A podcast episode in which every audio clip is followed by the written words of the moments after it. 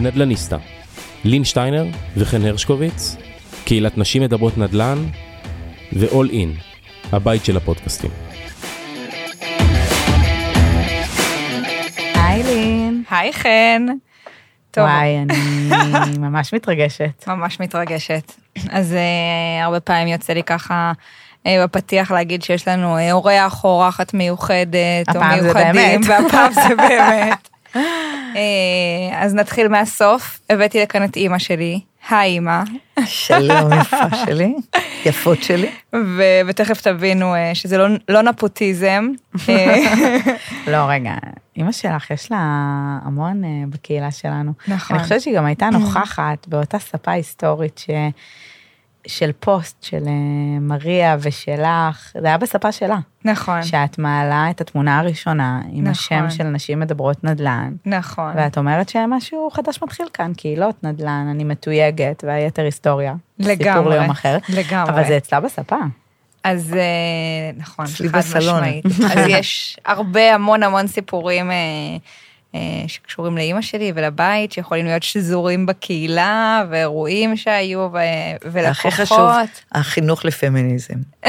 והחינוך נשים- לפמיניזם, נכון, קדימה. הכל בעצם מתחיל שמה. אה, אבל היום אנחנו נתמקד אה, בנושא ספציפי, שזה בעצם אה, נושא המומחיות אה, של אימא שלי, ואני אציג אותה עכשיו אה, אה, באופן רשמי. עורכת דין אה, גילי שטיינר, אה, שעוסקת אה, רבות בדיני משפחה, בכל המשמעויות של כך, ותכף נצלול ונדבר. מלווה המון אנשים, בעיקר נשים, אפשר להגיד בעיקר נשים? כן, גם. גם בכל מיני תהליכים שפוגשים את כולנו ביום-יום שלנו. אה, והיום יפגשו אותנו בעיקר בהיבטים אה, נדל"ניים, ואיך הדבר הזה שנקרא דיני משפחה אה, פוגש נדל"ן. אז זו בעצם השאלה הראשונה שלנו, גילי. נכון, זה ידוע שכשקונים דירה קורים הרבה דברים טובים, גם מתייחסים לזה בענף הנדל"ן, אה, על רכישת דירה או על עסקה כמו על אה, נישואין, כי זה נכון. כאילו הטוב של החיים. זה לא נכון. הליטיגציה של עולם הנדל"ן, הגירושין נכון. לא עלינו, אלא בעצם זה הנישואים. אז איך את בעיניים שלך בתור מומחית בתחום רואה את החיבור שבין דיני משפחה ונדל"ן, ובאמת אה, יש המון אספקטים. אז באמת הנכס המשמעותי של כל משפחה הוא הנדלן. אה, והנדלן הזה פוגש את אה, דיני המשפחה בכל מיני שלבים. אה, אם לפני הנישואין, אם בנישואים עצמם, אם בפרידה, אם במוות. אז ככה עברתי את כל השלבים של החיים. ובאמת, נתחיל אולי במשהו שאנחנו מאוד מאוד קרוב להרבה זוגות שמתחתנים היום. היום מקבלים דירות היום אה, מאוד קשה לקנות, כמו שאנחנו יודעים.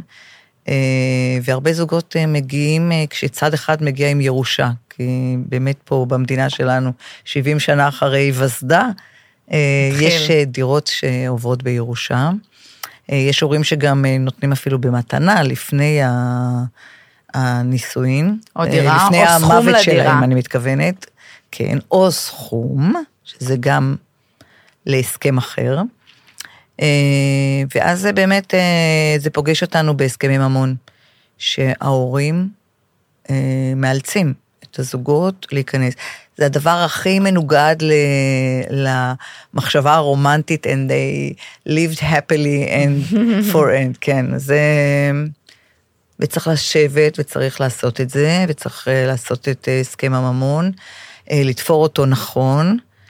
ואני פוגשת, אה, אני, בגלל שאני עושה הרבה ליטיגציה, אני פוגשת את אה, הסכמי הממון שנעשו לא עכשיו בעשור הזה, בדרך כלל לפני עשור, לפני שני עשורים, או שלושה עשורים, אני פוגשת את הסכמי הממון האלה כשהם מגיעים לבתי המשפט, עם בקשה של אה, צד אחד, לרוב הצד הנשי, לבטל אותו. הסכמי ממון שנחתמו, מה ששלי שלי, מה ששלך שאין לך, אז הוא שלך. ואחרי ארבעה ילדים ו-23 שנות נישואים, אה, קחי את הפקלח שלך ועופי. אמ, יש פה בעצם אה, מפגש בין אה, דיני הקניין, שהם מאוד מאוד חשובים בדמוקרטיה, לבין דיני המשפחה והחסד, ולכן זה מגיע לבית משפט למשפחה ולא לבית משפט אזרחי רגיל. אז נדל"ן יפגוש אותנו בכל מיני שלבים. באמת אה, בקהילה שלנו יש אה, סביב ה-30 אלף נשים, ועולות המון סוגיות שקשורות לנדל"ן, ולא מעט גם אה, סוגיות שקשורות באמת לכל מיני צמתים משמעותיים של אותן נשים בחיים, תכף נדבר גירושים, אבל כן דבר שמאוד עולה זה כל העניין של הסכם ממון באמת בראי של, של דירה, שאם אותה אישה מגיעה עם הדירה לנישואים, או שהבן זוג מגיע לדירה לנישואים, ולא מעט עלתה אצלנו השאלה הזאת של בעצם איך מטפלים בזה בכלל, איך ניגשים לכזה דבר, והאם נכון לערבב, לא נכון לערבב, אוקיי, גם, אה, גם איך לערבב, זאת שאלה מאוד מאוד חשובה. איך? אה, לכן, אה, כאילו, מגיעים כל מיני אנשים אליי עם הסכמי ממון שהם עשו אפילו אצל נוטריונים ש, שלא מבינים בדיני משפחה. הולכים אליהם ואומרים, אנחנו רוצים לעשות הסכם ממון, מה ששלי שלי, מה ששלך שלך, ותחתום על זה, והולכים ופשוט מאשרים, נותנים לזה תוקף בבית משפט. ואז אה, אנחנו מקבלים את זה 10-20 שנה אחר כך, אה, לרוץ עם זה בתביעה, בליטיגציה בבית משפט. אז אה, אחד מהדברים שבתי משפט לא אוהבים, ולכן זה מאוד משפיע על איך שכדאי לעשות היום הסכמים, הם הסכמים הדרגתיים. מאוד חשוב היום שהסכם שאתם מתחתנים היום ואין לכם כלום, אתם אומרים שלי, שלי, שלך, שלך, צריך לחשוב מה קורה אה, אחרי אה, שאתם אה, תהיו נשואים 15 שנה, וילדתם שלושה ילדים, והאישה לא עבדה כי היא השקיעה את כל מרצה בלגדל את הילדים, כי אתה הרווחת ממש הרבה כסף, התקדמת בעבודה, עשית קריירה, אספת כל מיני דברים, וזה נורא נחמד שאתם מתנהלים בנפרד, עם חשבונות בנפרד, ויש לכם הסכם המון, הוא שקט, הוא בינתיים אוסף כספים, אה, אופציות מניות וכולי. ואת כלום, כי את רצה לחוגים ואת uh, מסביב לילדים. ואז כשקורה אירוע ורוצים להיפרד, אתה בטוח שאתה בא לבית המשפט ואומר, מה ששלי, מה שאגרתי הוא שלי, ומה ששלה שלה. אה, בתי המשפט ממש לא אוהבים את זה, בתי משפט לענייני משפחה מאוד מאוד לא אוהבים את זה. אני לא מדברת על בתי דין רבניים, ששם מקדשים יותר את העניין הרכושי והתייחסו לזה יותר בחומרת ראש, או לא, שם זה תלוי בדיין ואיך הוא קם בבוקר. אה, בבתי משפט לענייני משפחה, היום מאוד נוטים אה, לראות בהסכמים כאלו, ש... הם אה, מאוד מפלים את האישה ביציאה שלה, בצומת שהיא אמורה לצאת ממנו לחיים, אה, לא לאהוב את זה. ולכן יכבדו יותר הסכמי ממון שמדברים על הדרגתיות. כלומר, אחרי עשר שנות נישואים, האישה תצא עם 20 אחוז מהרכוש. אה, אחרי אה, ארבעה ילדים, אחרי שלושה ילדים, אחרי שני ילדים. זה מראה שהייתה כבר כוונת שיתוף, ובאמת משהו התקלקל בדרך, אבל מאוד מאוד חשוב שתהיה איזושהי הדרגתיות. אה, הורה שנותן לילדה שלו דירה ולא מסכים שהיא תתחתן לפני שעושים הסכם ממון, צריך לראות, לחשוב על כל מיני דברים לקחת בדרך. בבית המשפט יש הלכה שקוראים לה הלכת אה, דבר מה נוסף. אה, משהו משנת 1992, הלכת זמר, לא משנה, אה, שבעצם אומרת מה זה דבר מה נוסף, שיכול לקלקל את ה... לקלקל במרכאות את ההסכם המון הזה שעשיתם. למה אני מתכוונת? אם אה, הייתה דירה על, על שם הילדה, אוקיי? על שם האישה. היא נכנסה לנישואים עם דירה שעל שמה, אבל הדירה הזאת יש משכנתה. ואת המשכנתה התחילו אה, לשלם ביחד מהרגע שהם התחתנו. כי הם ערבבו את החשבון המשותף, אה, כל מיני כאלה דברים. כי אולי עברו לגור בה. עברו לגור בה גם. אז אחד מהדברים זה שהם שילמו משכנתה ביחד, דבר אחר זה שהם שיפצו אותה. מספיק שהם שיפצו אותה, עשו מטבח חדש, אה, החליפו את המקלחות. גמרנו, כבר יבוא הבעל ויגיד, יש פה דבר מה נוסף, ראיית הזהב, ככה קוראים לזה, אה, אני, הייתה כוונת שיתוף, היא לא הפרידה את זה ממני. זה מאוד קשה בקשר לדירה באמת שגרו בה ביחד. אבל אנחנו מדברים על אף אה, הסכם הממון? על אף הסכם הממון. זה... אז אומרים כל הזמן, זוגות צעירים, זוגות בכלל, התחתנתם, יש ממון, לכו להסכם ממון, זאת אומרת, לא מספיק שיהיה הסכם ממון, מאוד נכון. תלוי מי כתב אותו, מי מאוד. ניסח אותו, ובהתנהגות. כמה היא בקיאה נכון. בדיני המשפחה כשהיא כותבת אותו, וזאת ההמלצה הראשונה שלנו בפרק, לא רק לעשות הסכם כשצריך, גם לעשות אותו עם המומחית נכון, הנכונה והמתאימה לך. חד משמעית. אמת, חד משמעית, בדיוק. אז דיברנו המון על לפני נישואים, אבל אה, במאזינות מאזינים שלנו יש כבר כאלה שהתחתנו, ואמרנו שלנדל"ן ולדיני משפחה יש המון משמעות גם בשלב הזה. אז אני לוקחת אותנו מהשלב הראשוני, הטרום נישואים, לשלב של הנישואים, כמו שאמרת, נכון. יש דירה, אולי דירות להשקעה, זה נושא מאוד אה, כן, אבל לפני רלוונטי דירות אצלנו. להשקעה קונים ביחד דירה. לוקחים משכנתה, אין פה, אף אחד לא הביא לפני, אה, כמו בעצם רוב הזוגות, אה, קונים דירה, אולי מביאים אה, כספים אה, מבחוץ, אם מביאים, מישהו מביא יותר כסף לדירה, לפעמים הורים רוצים לשמור על הכסף הזה. אה, הצד של הבעל הביא מיליון שקל, הצד של האימא נתנו 200 אלף שקל.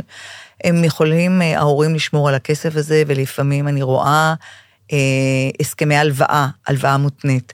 כל עוד הזוג גר ביחד, ההלוואה הזאת היא מתנה. ברגע שהזוג ייפרד, אנחנו רוצים את הכסף בחזרה. יש כזה דבר, אוקיי. אה, על המשכנתה כמובן, אם הם שילמו את זה מתוך האמבטיה המשפחתית, זה יחזור חצי חצי לכל אחד. אה, אהבתי אז- את הביטוי, האמבטיה אמבטיה המשפחתית. המשפחתית. כן, כן, כן. אני באמת נוהגת להגיד האמבטיה המשפחתית, כי לאמבטיה המשפחתית נכנסים המון המון דברים. אה, אני, אני קופצת שנייה לסוף החיים, אה, אני אוהבת אה, לראות... שנייה ככה לסוף החיים. כן, לסוף החיים, או לאירוע פרידה, כשהוא בא ממש אחרי 30-40 שנות נישואים, והבעל אומר, אה, אני, בינתיים עד שתסתדרי, אני אתן לך 100 אלף שקל, עד שאנחנו נפתור את הבעיות שלנו, בזה את תכסי את החובות שלך, מתבלבלים. הכל אמבטיה משפחתית. כל החובות שהאישה עשתה, קנתה, בוטוקס, אה, אה, תיק שנל, לא משנה, זה חצי שלו, החובות האלו. גם התיק שנל, חצי שלו. כן, ואותו דבר הפוך.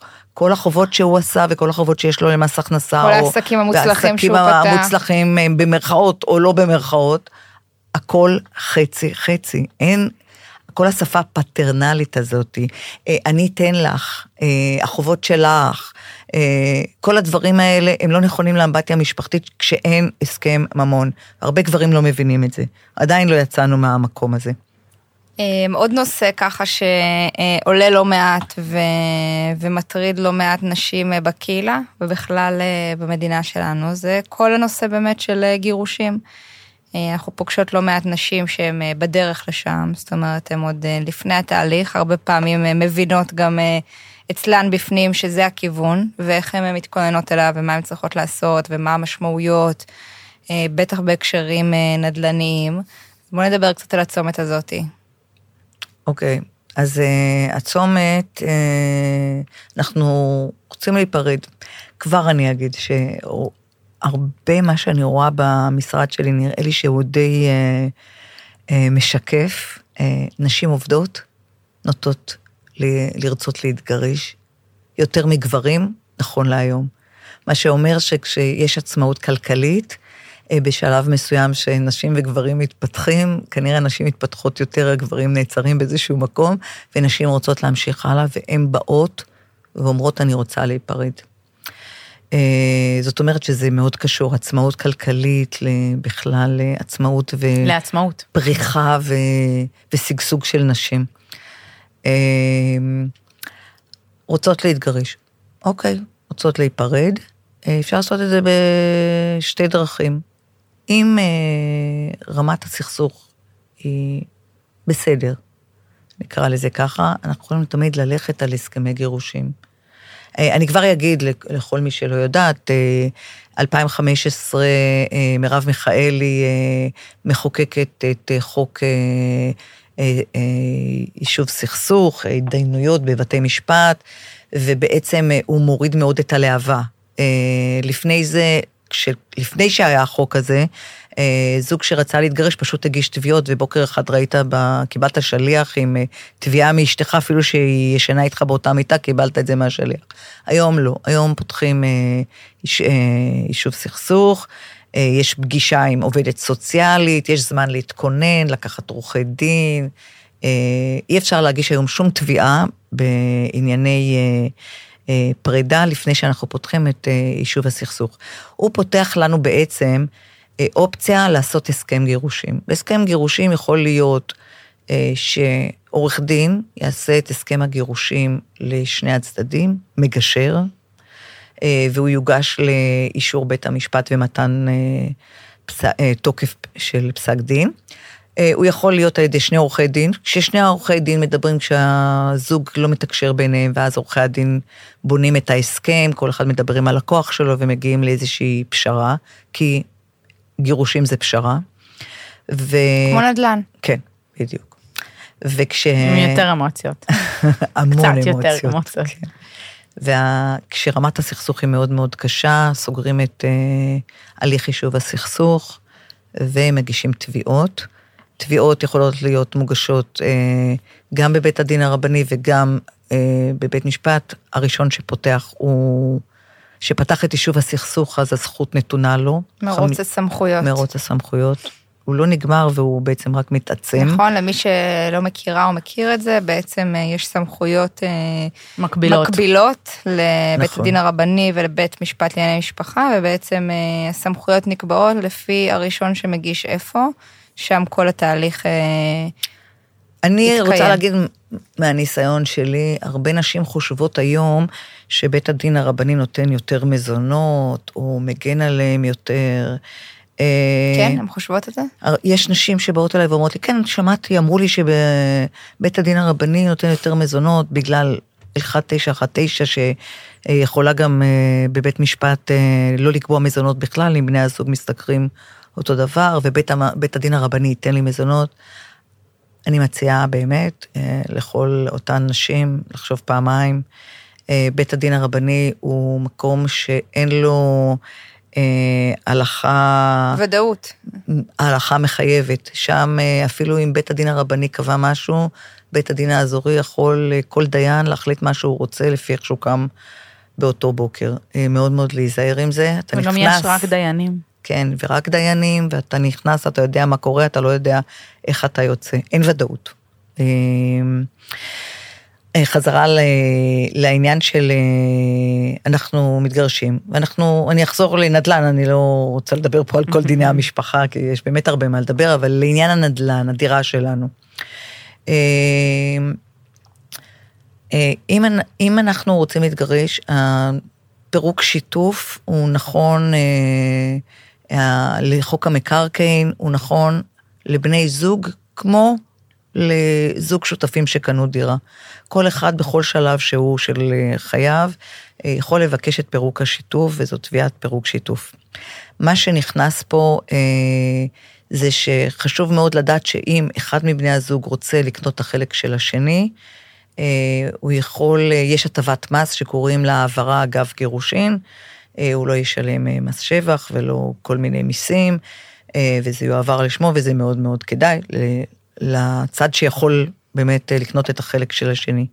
אם אה, אף צד לא יכול ולא מעוניין, התביעה הזאת לפירוק שיתוף, אה, או שעושים את זה ברצוננו, נעמיד את זה למכירה, נמכור, נשלם את כל החובות, את כל ההיטלים, מיסים, נסגור את המשכנתה ונחלוק במה שנשאר, חצי חצי. אם אנחנו ברמת סכסוך מאוד מאוד גבוהה, אה, בית המשפט אה, יעביר את זה לבאי כוח הצדדים, אה, להפוך להיות כונסי נכסים. כונסי נכסים זה אומר משהו בסביבות 2% מכל העסקה לכל בא כוח.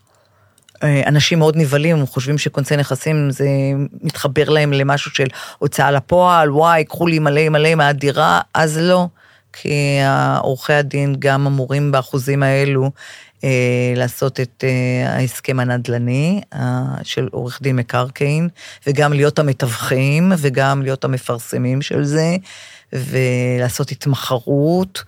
אה, באמת להשיג את המחיר הכי טוב לאותה עת, אז אה, לא לפחד מזה, זה לא דבר מפחיד.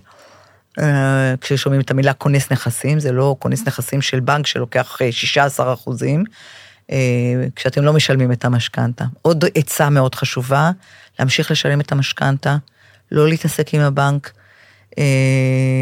שלא באמת ימנו לכם כונס נכסים שימכור לכם את הדירה כדי לקבל את הכסף של המשכנתה. אז לא, אה, אם מישהו נותן לכם, אה, עורך דין, איזושהי עצה, אה, תפסיקי לשלם את המשכנתה, כי הוא לא משלם, כי הוא לא עוזר לך, לא, תמיד תוכלי במכירה לקבל את החלק ששילמת. לא להפסיק את המשכנתה, לא לפני שדיברת מה, עם הבנק וביקשת הקפאה, ואם לא קיבלת, תשלמי. ומה לגבי באמת אה, מגורים? אנחנו שומעים הרבה פעמים באמת אה, נשים שאומרות, עכשיו אני רוצה לעזוב את הבית, נכון. אבל זה בית משותף של שנינו, ואם אני אעזוב, אולי אני מוותרת על הזכות שלי על הבית, לא, או לא, שלא. לא, לא, לא, לא, לא. או אני, מה, מה קורה ממש שם? ממש לא, את לא מוותרת על הזכות שלך, זו זכות שלך, דיני הקניין הם הכי הכי חזקים אה, במדינה דמוקרטית, הם אה, מתגברים כמעט על כל דבר. אה, אז את לא מאבדת את החלק שלך, אבל תדעי שאם את עוזבת את הבית ויש התעקשות שלו להישאר שם, יהיו לך מספר חודשים מאוד מאוד קשים, שבהם תצטרכי גם לשלם שכירות, אולי גם לשלם חצי מהמשכנתה. אה, אבל וגם תמיד... וגם לעורכי דין בשלב הזה, כן, אם כבר הגעתם נכון, לסכסוך עמוק יותר. אה, אבל אם, את נש... אם אתם נשארים בבית ואתם בחדרים אחרים ומתחילים אה, להפעיל את כל ה... הדברים שעומדים בפניכם, תביעות, או באמת לנסות למכור את הבית, אם אתם לא ברמת סכסוך כזאת, אז לקדם את זה כמה שיותר מהר. לרשותך עומדת סוג של תביעה שקוראים לה תביעה לדמי שימוש ראויים, אבל זה ייקח זמן, כאילו את צריכה מיד להגיש אותה, כל עוד הוא גר בבית, שישלם לך חצי משכירות ראויה. אז צריך להגיש את זה לבית משפט, כי בית המשפט אה, יתחיל לדון רק מיום הגשת התביעה, ואם אה, התמהמת ואת כבר גרה שנה בחוץ והוא לא עוזב את הבית ונזכרת, אז תדעי שהפסדת שנה אחורה. לקחת את זה בחשבון. יש לנו איזה ככה, אני חושבת שזה לגבי העניין הזה, עוד איזה משהו נישתי. אה, אבל הוא כן עולה לא מעט, וכן עולה אה, בשנים האחרונות, כי יש הרבה מאוד אה, באמת דירות שנמכרו ושנרכשו במסגרת תוכנית מחיר למשתכן.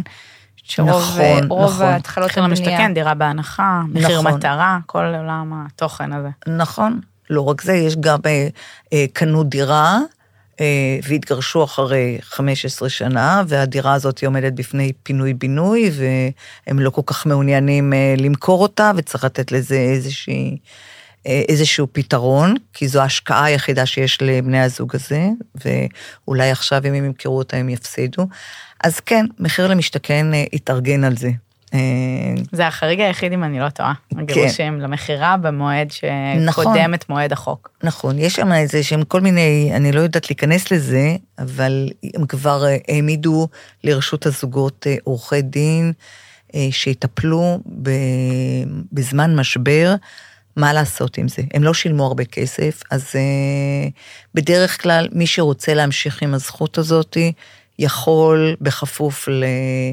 החזר לבן זוג ששילם את החלק שהוא שילם, להמשיך עם זה, אה, וזה עובר כאילו העברה אגב גירושים, הזכות עוברת לו הדירה כי היא עדיין לא שולמה, אה, וגם אפשר, אה, אפשר למכור את הזכות הזאת. את כל הדבר הזה יש למחיר למשתכן, רק שתדענה, פתרון.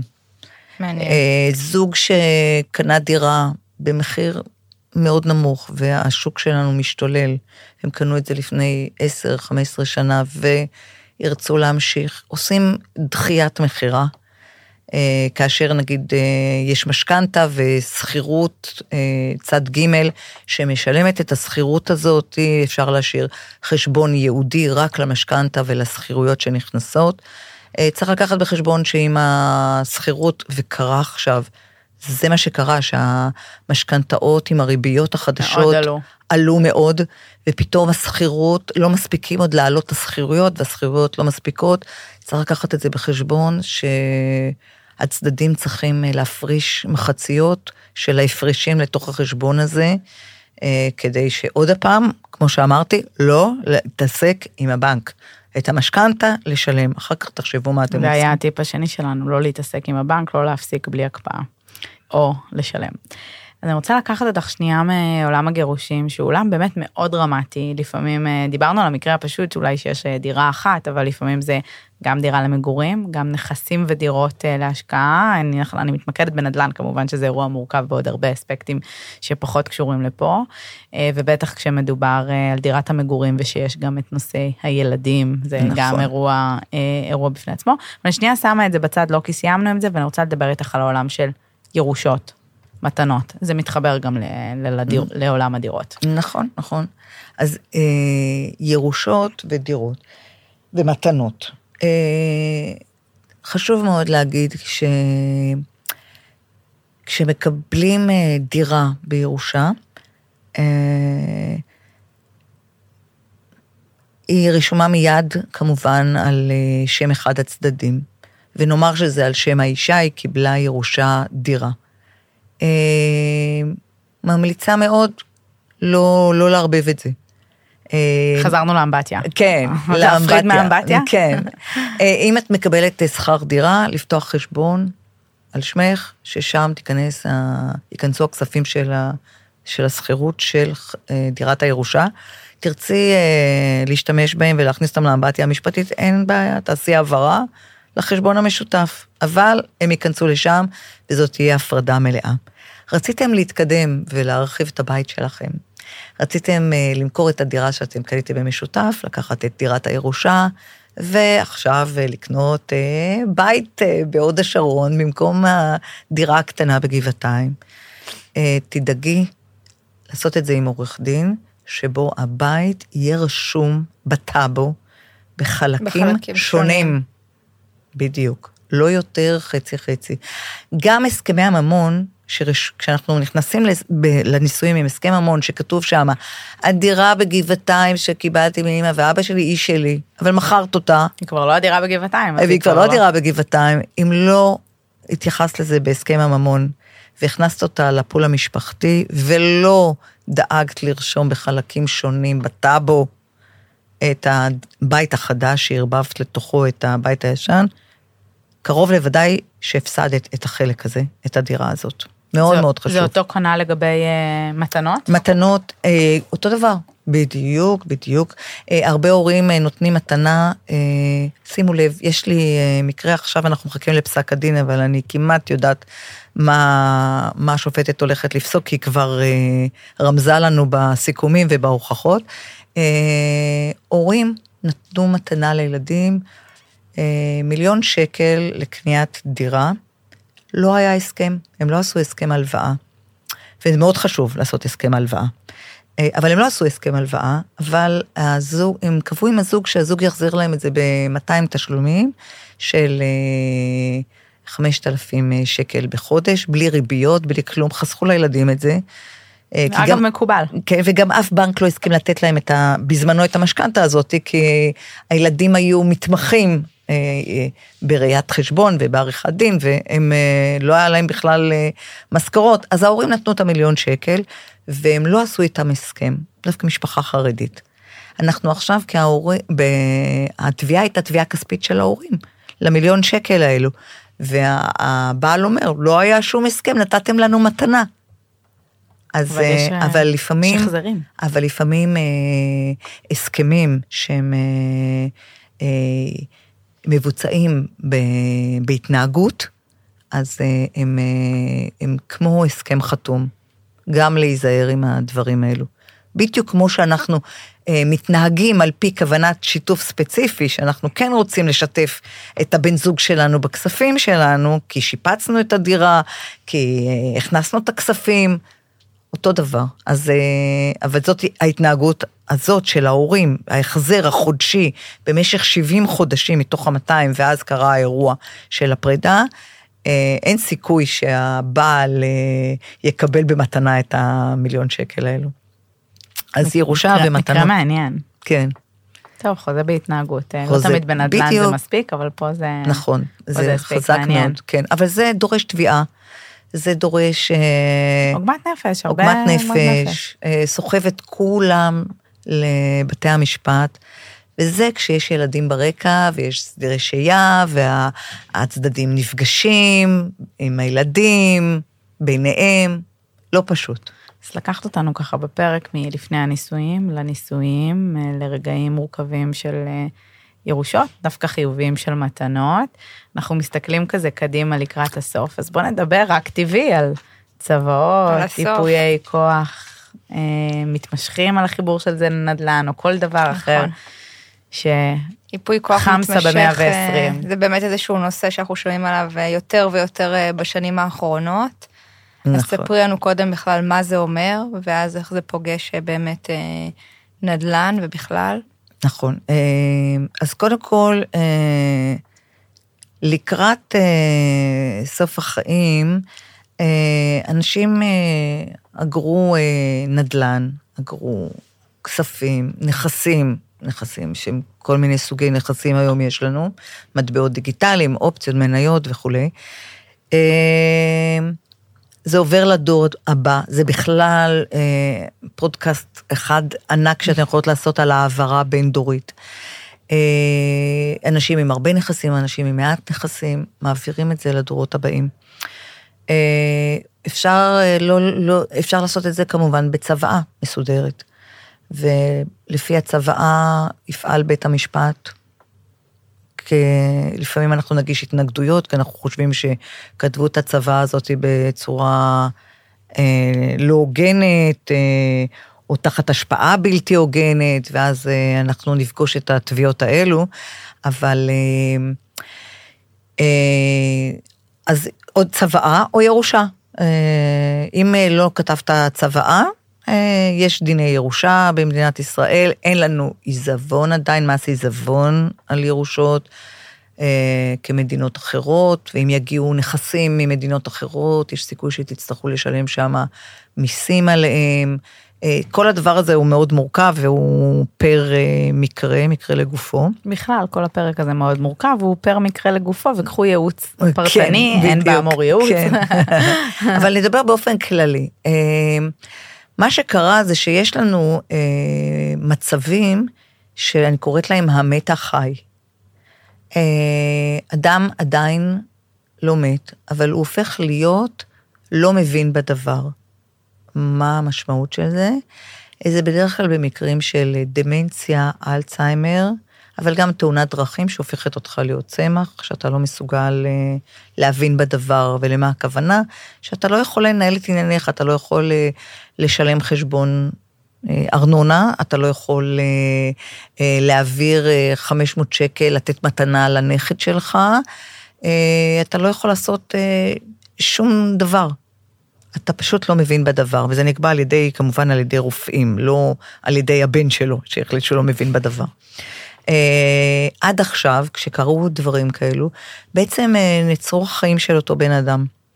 גם uh, כמובן החלטות רפואיות לגביו, כמו הסכמה לניתוח או הסכמה לבדיקה שהוא כבר לא יכול לחתום עליה, וגם uh, uh, החלטות בענייני רכוש.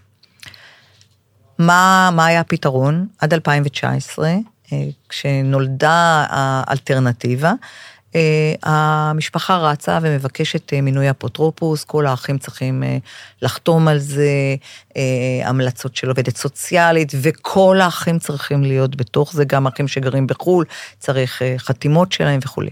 2019... אירוע מורכב אגב. מורכב גם מאוד. ככה קשה, גם כן, ככה סיטואציה בדיוק, מורכבת. אמוציונלי מאוד. ו- מאוד, מאוד, אנשים שונים, גישות שונות, כן דת, לא דת. זה בדיוק. פוגש המון מקומות. אה, אז אה, באמת המחוקק החליט אה, להוריד מעומס בתי המשפט, כי זה גרם עומס, כי זה הכל מאוד מאוד דחוף, וזה הרגע, וצריך אישור להכניס פיום קנה, וכל המשפחה רצה לבית משפט. החליט להוריד עומס מבתי המשפט, ולתת לאדם את האופציה לבחור במקרים כאלו, מי ינהל את העניינים האלו, ואיך הוא ינהל אותם.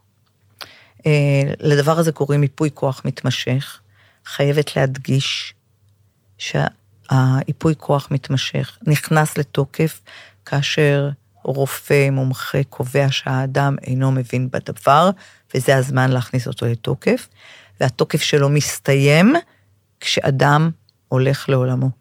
הוא לא מחליף צוואה, הוא לא בא במקום צוואה, לא חלים עליו דיני הירושה, הוא, דיני האפוטרופסות, כן, חלים עליו. הוא באמת, אה, הוא מותר. מתוקף דיני האפוטרופסות. במילים שלי, באופן לא מדויק, אולי הוא סוג של מוצר משלים, כשאתה מחליט להסדיר בדיוק. את מה שקורה בדיוק. לא עלינו. ב... בדיוק. אחד מהדברים גם זה שאתה הופך להיות אה, אה, לא מבין בדבר, אתה, אתה נזקק פתאום לאיזה, אולי לחיות במקום סיעודי, אולי לעשות שינויים בנכס שלך. אני מנסה לקשור את זה לענייני הנדל"ן. יש הרבה ענייני נדל"ן, אם אתה גר כן. בדירה, אני אקח מקרים שאני מכירה, ללא מעלית, ואדם, אה, צריך לעבור דירה. כן, אה, לא, צריך נגישות חדשה, צריך אה, לשפץ את המקלחות, צריך להרחיב את הדלת בדיוק. לכיסא, לא משנה, כל חלילה. כל ההחלטות במקרה האלו. שלו, זהו אירוע נדל"ני לחלוטין, נכון, מגורים. אולי אתה צריך את הכספים מנדל"ן אחר שיש לאותו אדם וצריך מיד למכור את זה, מימוש. כי אין לו כסף. מישהו צריך לעשות את ההחלטות האלה, ואז אתה בעצם ממנה מי יהיה האפוטרופסים שלך. כשאתה מבין בדבר ואתה יושב מול עורך דין, רק עורך דין שהוא עבר הכשרה יכול לעשות את זה, זה נעשה באופן מקוון, והוא כולל שלושה חלקים, הוא כולל אה, ייפוי כוח מתמשך בעניינים רפואיים, שאתה נותן לאפוטרופסים שלך להחליט מי יחליט אה, על כל דבר רפואי. זה כולל אה, ייפוי כוח מתמשך בעניינים אישיים, שיכלול סתם, אה, אני רוצה כל שבוע שיעשו לי פן, ופעם בחודש יעשו לי אה, לק ג'ל, ושתהיה לי רק מטפלת אה, אישה ולא גבר. וכל מיני דברים כאלה אישיים שאני מכניסה בפנים, אבל גם כולל ייפוי כוח בעניינים רכושיים. ושם זה כולל גם עניינים כספיים, נתת דוגמה מעולה, כמו ו- מתנות לנכדים. מתנות דברים- לנכדים, מתנה לחתונה, תשלום, אה, אני סבתא, אני אחראית על אה, תשלומי ה- הפסנתר של הנכד שלי, ואני רוצה שגם אם אני אהיה לא מבינה בדבר, התשלומים האלה ימשיכו לצאת מהחשבון שלי, או האקדמיה של הנכדים שלי וכולי. אה, ונדל"ן, אם צריך למכור אה, דירה. אני רוצה שהבן שלי הזה, שהוא מבין אה, בעניינים רכושיים ואני סומכת עליו, הוא, אם צריך, ימכור את הדירה שלי וישלם למקום סיעודי שאני אצטרך להיות בו. אני לא רוצה להיות לעול על הילדים שלי. אז זה ייפוי הכוח המתמשך, והוא פשוט ברגע שהוא נכנס לתוקף, כל הילדים יודעים בדיוק מי עושה מה, ורצוי מאוד אה, להגיד אה, משותף, אה, ביחד, אך לחוד. זאת אומרת שלא צריך לכל דבר חתימה של כל ארבעת הילדים, לא משנה איפה הם בחו"ל. מספיק שילד אחד מודיע לילדים אחרים, והוא חותם והכל בסדר. זהו. ובנימה אופטימית זו, אתם יודעים שאתם הולכים ועושים ביטוח חיים או ביטוח רפואי, זה גם כולל ענייני מוות, ואנחנו לא מתייחסים לזה. אבל איכשהו כשאנחנו באים לדבר על צוואה או על ייפוי כוח מתמשך, וואו, אנחנו נכנסים ללחץ. דרך אגב, אה, אה, מוצר משלים לייפוי כוח מתמשך הוא אה, טופס הבעת רצון, הוא נכון גם לנשים חד-הוריות, שרושמות שמה מה יקרה עם ה...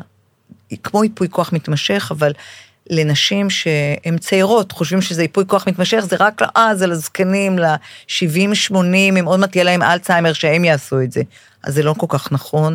ייפוי כוח מתמשך הוא לכל אדם מגיל 18, ובתוך אה, המסמך הזה שאמרתי לכם, הבעה מרצון לאימהות חד-הוריות, אה, מי אני רוצה שיהיה האפוטרופוס. של הילדים ויגדל אותם. זה מאוד מאוד חשוב, זה טופס נלווה. זו תוספת שבאה להקליל את האווירה, ותראי לאן היא לקחה אותה.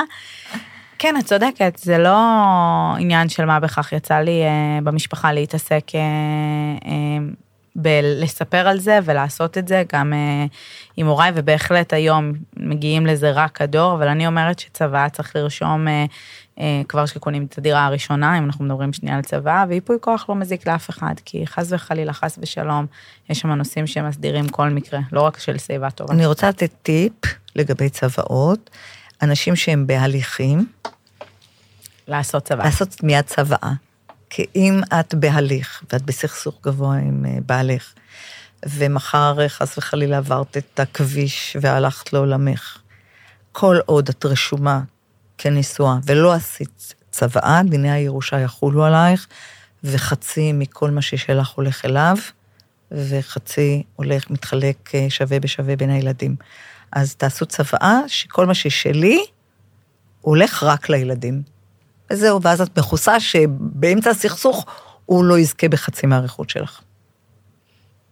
טיפ לא חשוב. יגרום למותך. חלילה. שתחיו המון שנים בזוגיות. וגם אה, אתם מבינות שכל הדבר הזה סוחב אותנו גם לפרק ב', כי אם אנחנו מתגרשים, אז כמובן שיהיה פרק ב', ואיזה יופי. משם והחיים- בטוח כבר צריך הסכם. כן, והחיים ממשיכים, ולפעמים מגיעים לפרק ב' עם דירה, מהנישואים הראשונים, אז צריך לשמור על זה, וצוואה. וילדים מזוגיות אתם עושות, שונה. כן, ואם אתם עושות הסכמי ממון, אז עוד טיפ שהרבה אנשים לא יודעים, כותבים בהסכמי ממון, אם אני אמות, אז אה, כל מה ששלי הולך לילדים שלי, אז הסכם ממון הוא לא צוואה, וכבר הוחלט בפסיקה שמה שכתוב בהסכם ממון אה, לא גובר על אה, צוואה, אז אה, לא לשכוח ששני הדברים האלה חשובים בפרק ב', הסכם ממון וצוואה. היה מרתק, הרבה מאוד חומר חשוב לנשים רבות. לגמרי. כן, על אף שזה לא הנושאים שהכי כיף להתעסק בהם. אה, נושאים מאוד מאוד חשובים. מאוד אנחנו חשובים. תמיד מתעסקות בחיובי. ב... זה מאוד חיובי. תחסכו, תצברו עוד הון. אה, אבל אה, לא, ברור שהנושא שלך מאוד אתן צריכות חיובי. אחריות, העיסוק שלך הוא חלק חיובי. מאחריות. אחריות. אבל הוא פוגש אנשים לפעמים באנש... במקומות שהם לא חיוביים עבורם בחיים. דיברנו על מוות כן. וגירושים ודברים, אבל בסוף זה לדעת, זה לנהל את עצמך, זה להיות עצמאית, זה להיות אחריות. אחראית. מאוד. לגמרי. זה הכי נשים מדברות נדל"ן. אחי. תודה לאחת הנדל"ניסטות אה, רבה. ולנדל"ניסט המספר אחת. שמחתי להיות איתכן. הם. הנדל"ניסטות, זה מה שאת. לגמרי, הם הנדל"ניסטות. תודה.